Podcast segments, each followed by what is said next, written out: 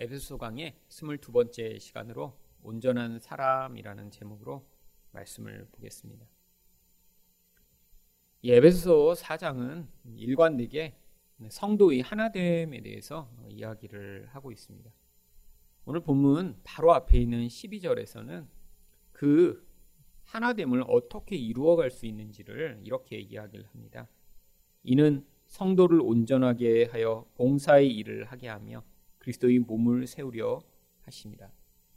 하나님이 이 하나됨을 이루도록 하시기 위해 성도에게 은사를 주셨는데 그 은사로 말미암아 성도가 서로를 잘 섬기면 여기와 같이 성도가 온전하게 되고 또 결국은 그리스도의 몸이 세워질 것이다라고 하는 것이죠.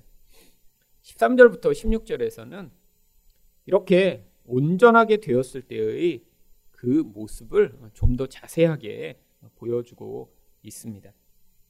결국 온전함이라고 하는 것은 한 개인이 혼자서 똑똑해지고 또 신앙이 좋아지고 또 하나님의 사람이 되는 그런 개인적 차원을 이야기하는 것이 아니라 공동체 안에서 서로 서로 돕고 섬기고 또 약한 점들을 서로 붙돋아서 결국 함께 온전하게 되는 것을 이야기하는 것입니다.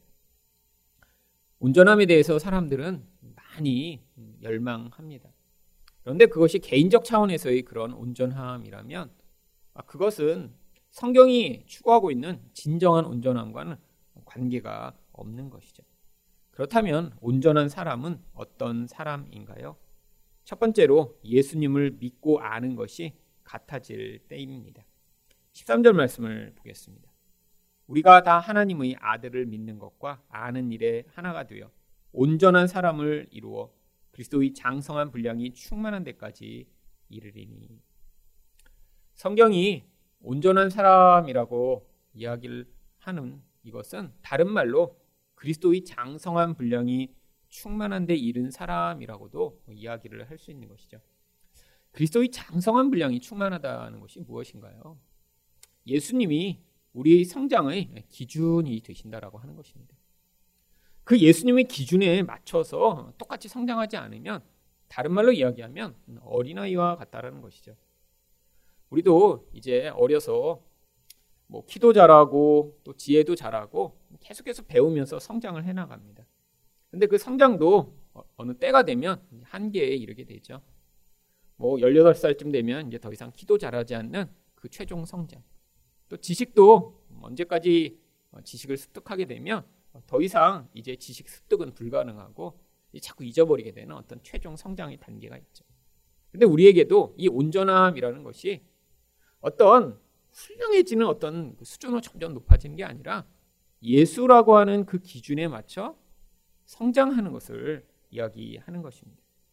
그런데 여기에서 이런 예수 그리스도와 같은 수준으로 성장하는 것을 다른 말로 무엇이라고 얘기하냐면 하나님의 아들을 믿는 것과 아는 일이 하나가 된 사람이라고 이야기를 합니다. 아니, 예수님처럼 성장한다는 게 어떻게 하나님 아들을 믿고 아는 것이 하나가 된 것과 같은 이야기를 하고 있는 것일까요?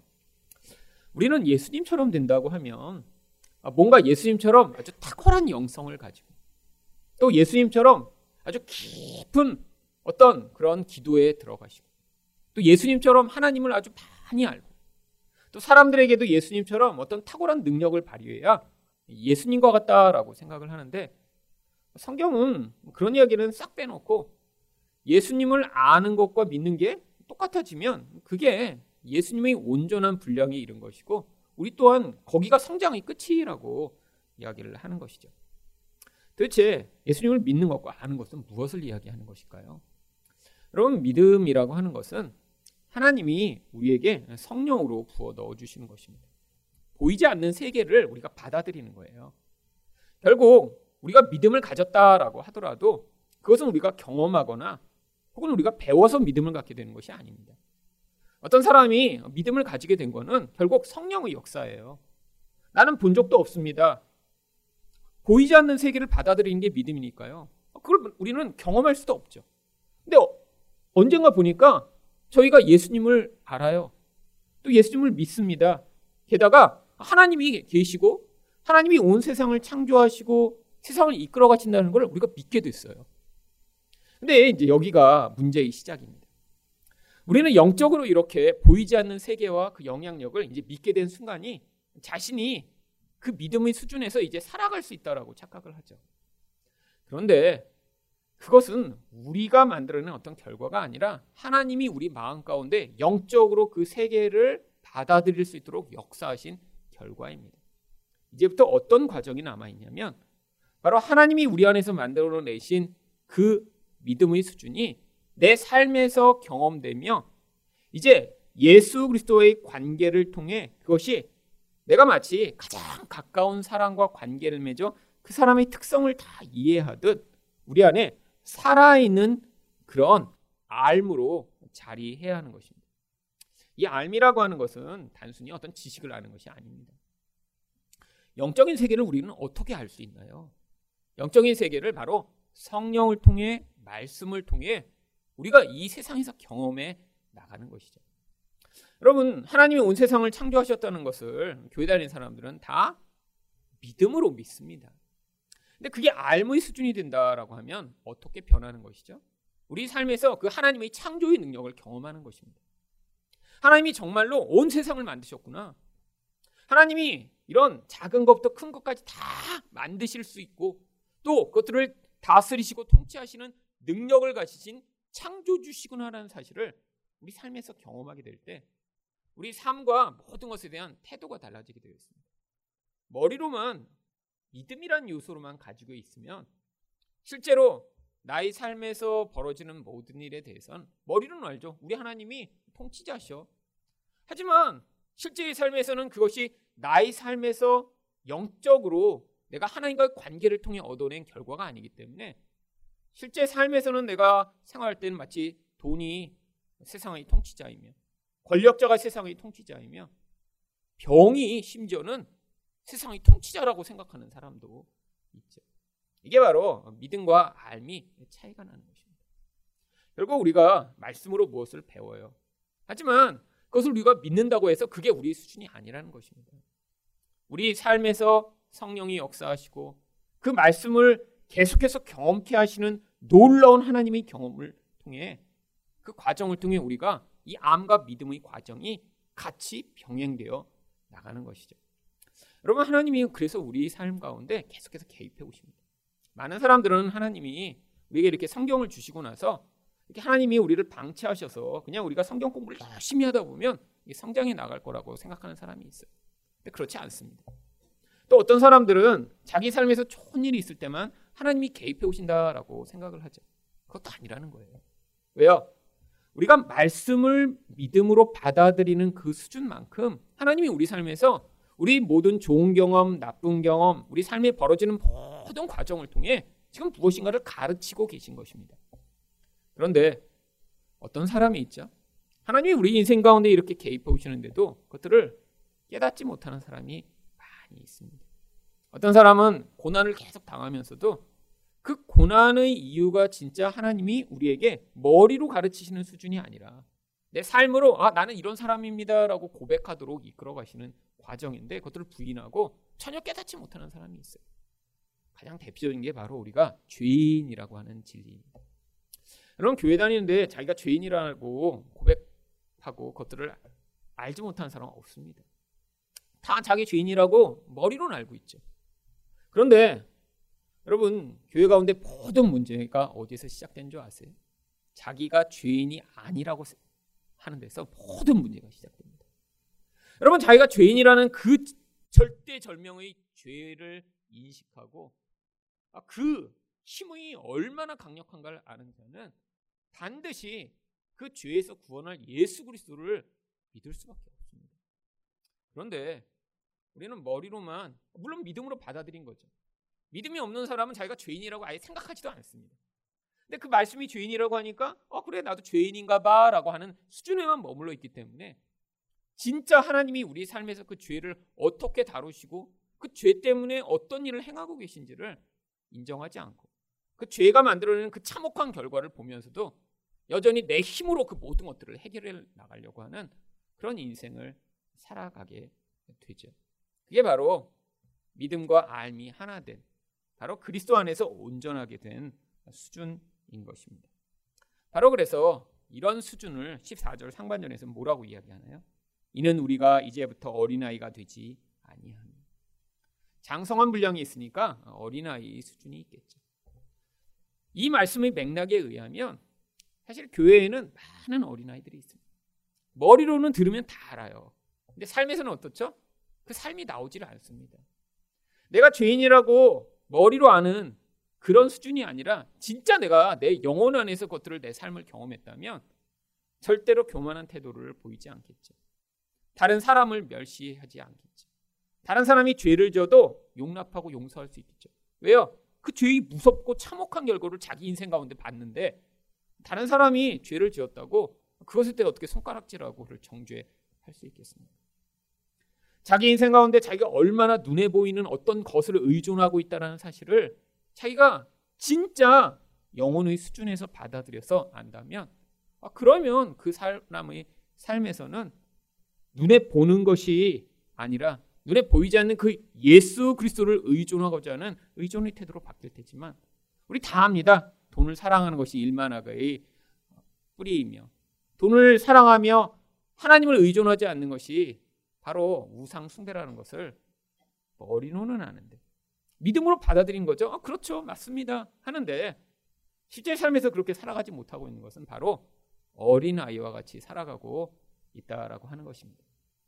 교회 안에 사실 설교를 하고 나면 많은 사람들이 아, 저건 잘못됐어. 아, 저건 가짜야. 아, 뭐 저런 얘기를 교회에서 해? 이렇게 반응하는 사람은 거의 없습니다. 다 설교할 때는 다, 다 맞다고 그래요, 다. 근데 자기 삶에선 그럼 맞아서 그걸 믿음으로 받았다라는 거 아니에요? 믿는다는 거 아니에요? 그 얘기가 맞다라고 믿었다라는 거 아니에요? 자기 삶에선 어떻죠? 자기가 그렇게 믿었다고 생각하는 그대로 삶이 나오지 않는 이유가 자기 삶에서 이런 성숙함이 결여되었기 때문이죠. 여러분, 하나님이 우리에게 가르치시는 사랑하라. 내가 너희를 사랑한 것처럼 너희도 서로 사랑하라. 모르는 사람 어디 있습니까? 아, 그리고 다 그게 맞다라고 믿음으로 받았는데 실제 삶에서 가장 어려운 게 무엇이죠? 사랑하는 것입니다. 그러니까 결국 우리는 이렇게 어린아이 수준으로 살아가고 있는 경우가 아주 많다라고 하는 것입니다. 그런데 이 어린아이 수준을 벗어나게 되면 성숙한 수준에 이르게 되면 그때 나타나게 되는 어떤 결과가 있다라고 합니다. 그게 14절 하반절에 기록되어 있습니다. 사람의 속임수와 간사한 유혹에 빠져 온갖 교훈의 풍조에 밀려 유동하지 않게 하려 함이라.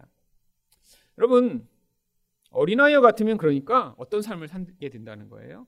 인생 내내 속임수에 넘어가 간사한 유혹에 빠지게 되면 또 교훈의 풍조에 빌려 늘 요동하는 삶을 살게 된다라고 하는 것입니다. 여러분 그래서 이 진리의 말씀이 중요한 것입니다. 여러분 우리가 이렇게 어린아이 수준이 되면 우리가 생각할 때는 뭐 예배 막 빠지고 또 교회에서도 잘 섬기지 않고 또 늘 헌금 낼 때도 부들부들 떨고 우리는 늘 어떤 종교적인 모습을 이렇게 생각을 하죠. 근데 성경은 이 어린아이 수준으로 이야기하는 게 결국 중심이 없이 요동하는 인생을 살게 되는 것을 이야기하는 것입니다. 요동하기 때문에 무슨 이야기만 들으면 거기에 그냥 훅 넘어가 버리는 거예요. 사람들이 뭐라고 하면 하나님의 말씀받아 그 사람의 말에 훨씬 더 큰 가치를 두는 것입니다. 세상이 이렇다라고 그러면 아무리 교회에서 여러 가지 이야기를 들어도 결국 그것에 훅 넘어가서 인생 내내 헷갈리는 거죠. 여러분 근데 요동할래도요. 바로 이 요동함의 근원 가운데 어떤 조건이 필요합니까? 아예 세상 편에 가 있으면 별로 요동함이 차라리 없습니다. 여러분 세상에는 그냥 법칙이에요. 돈이 세상에선 하나님이니까 돈이 세상에서 제일 중요해. 그러면 그걸 믿는 사람은 요동하지 않습니다. 맞아, 맞아. 돈 많이 벌어야지. 이렇게 확신하고 있다면 요동하지 않겠죠. 근데 여러분 어린아이들은 왜 요동합니까?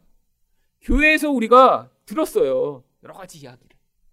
그래서 그 들은 거를 내가 알고 있고 또 여러 번 반복해서 들으니까 잘 알고 있다고 생각합니다. 교회 오래 다녔으니까요. 또 그런 사람들일수록 아주 잘 알고 있다고 생각해요.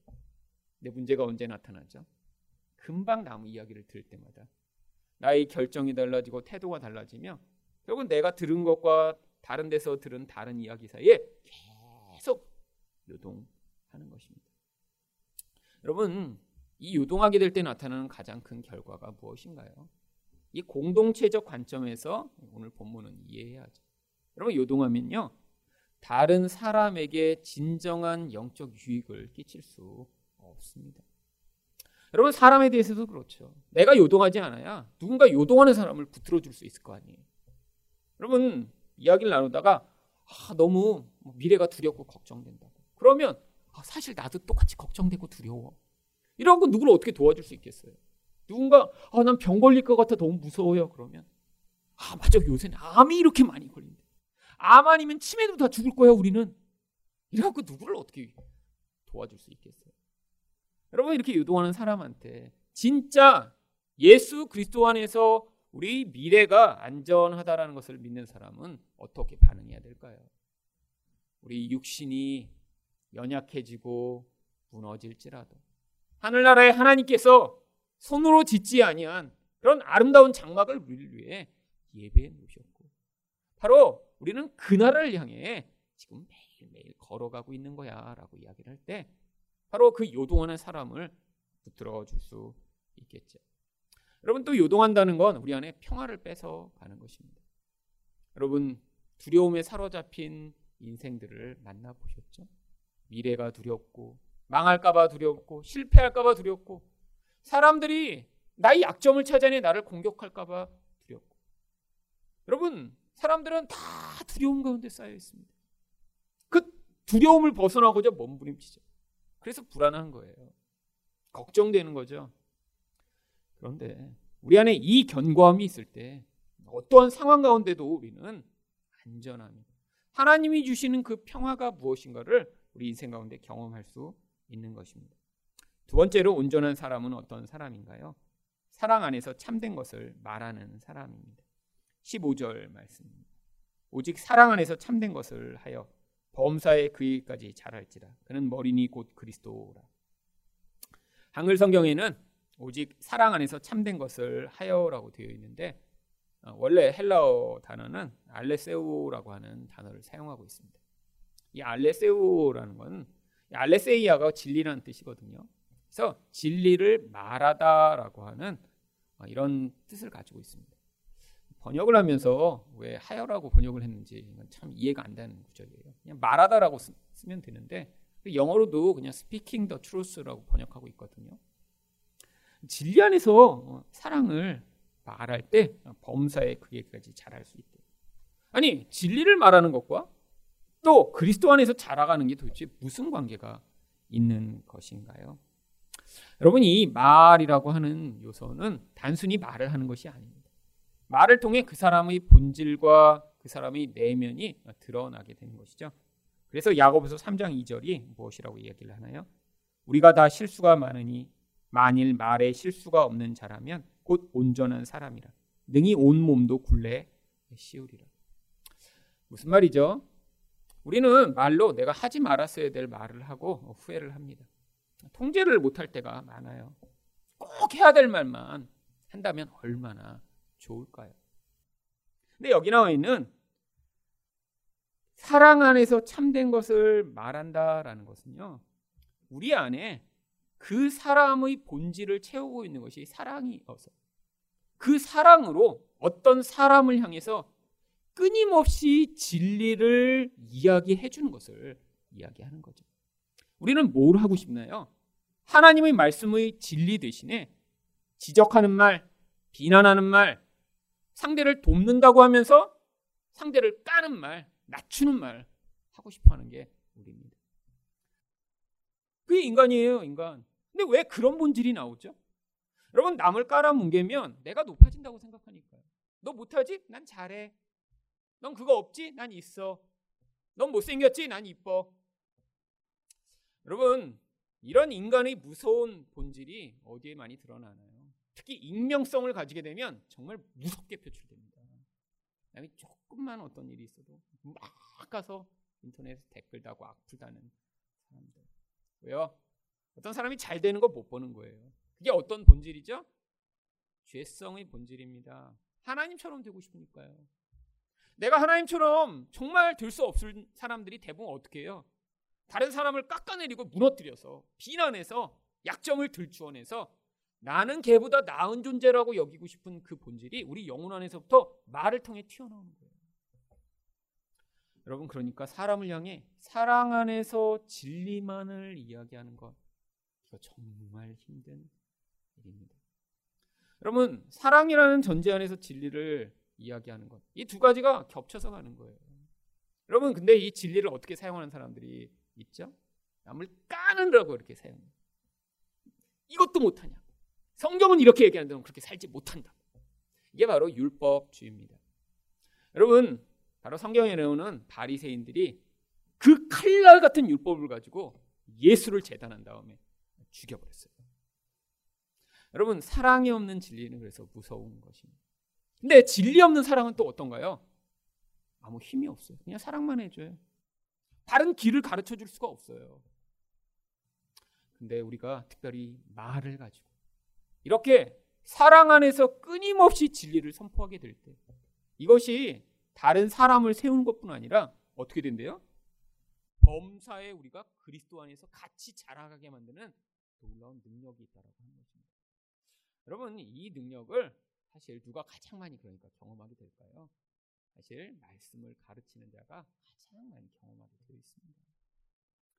바른 사랑과 바른 진리를 선포하는 결국 그 말씀이 자기 자신을 구속하고 그 말씀이 자기 자신을 이끌어가며 새롭게 하는 것이죠. 여러분, 그런데 이런 모든 성장이 16절에서는 어디가 근원으로 일어나는지를 이렇게 얘기합니다. 그에게서 온 몸이 각 마디를 통하여 도움을 받음으로 연결되고 결합되어. 여러분, 우리가 성장하는데 결국 개인이 혼자 성장할 수는 없다는 것이죠. 예수 그리스도로부터 그 모든 은혜와 도움이 임하지 않으면 성장이 불가능하다라고 하는 것입니다. 그런데 예수가 우리에게 이렇게 은혜를 베푸시기 위해선 그래서 우리에게 꼭 무엇이 필요하죠? 하나됨이 필요하다는 거예요. 예수님이 계십니다. 머리예요. 근데 나만 예수에게 붙어 있고 다른 사람들은 없으면 어떻게 돼요? 문제가 있는 거죠. 예를 들면 머리가 있는데 내가 팔인데 팔만 머리에 이렇게 붙어 있을 수 있나요? 다른 사람들 같이 있는 거 싫어요. 어, 난 팔만 난 예수랑 친하게 나 혼자 붙어 있을 거야. 그리고 머리랑 팔이랑 붙어 있어. 괴물이죠. 팔이 몸에 머리랑 연결돼서 생명을 공급받기 위해서는 어떻게 돼요? 다른 모든 기관들이 같이 붙어 있어야 됩니다. 그래서 16절 중반절에 이렇게 나오는 것이에요. 각 지체의 분량대로 역사하여 그 몸을 자라게 합니다. 각자 각자 자기 역할대로 그리스도 안에 있는 생명이 흘러가게 될 때 그 안에서 성장이 있다라고 하는 것입니다. 여러분 그러니까 사탄이 개개인도 또 교회도 깨뜨리고자 가장 많이 사용하는 일이 뭘까요? 분열케 하는 것입니다. 하나됨을 자꾸 깨뜨리는 거예요. 그래야 예수 그리스도부터 생명이 흘러가지 못하니까요. 또 사탄이 또 가장 많이 공격하는 게 뭘까요? 다른 진리가 흘러가지 못하도록 하는 것입니다. 여러분, 결국 이 하나됨이 깨진다면 개개인의 성장도 성장할 수 없고요. 교회도 성장할 수 없게 되니까요. 여러분, 그래서 교회에서 그렇게 다툼이 많은 것입니다. 끊임없이 누가 잘했냐, 잘못했냐. 끊임없이 이게 옳다, 저게 옳다. 끊임없이 작은 것을 가지고 아, 그것은 잘못되었다. 여러분 그래서 교회 안에 제일 힘든 것이 바로 이 사랑으로 연합되는 것입니다. 그래서 16절 마지막 부분을 보면 사랑 안에서 스스로 세우는 일. 온전한 사랑만 우리가 가지고 있습니다. 그러면 어떻게 돼요? 그 사랑으로 생명이 흘러가 자연스럽게 치유가 일어나고 성장이 일어나고 은혜가 나타나게 되겠죠. 하지만 이 모든 것들을 방해하는 사탄의 그런 유혹과 시험이 큰 교회일수록 결국 이렇게 사랑으로 연합된 게 아니라 다 갈갈이 찢어져서 누구 파, 누구 파, 누구 파 다 갈라져 있고.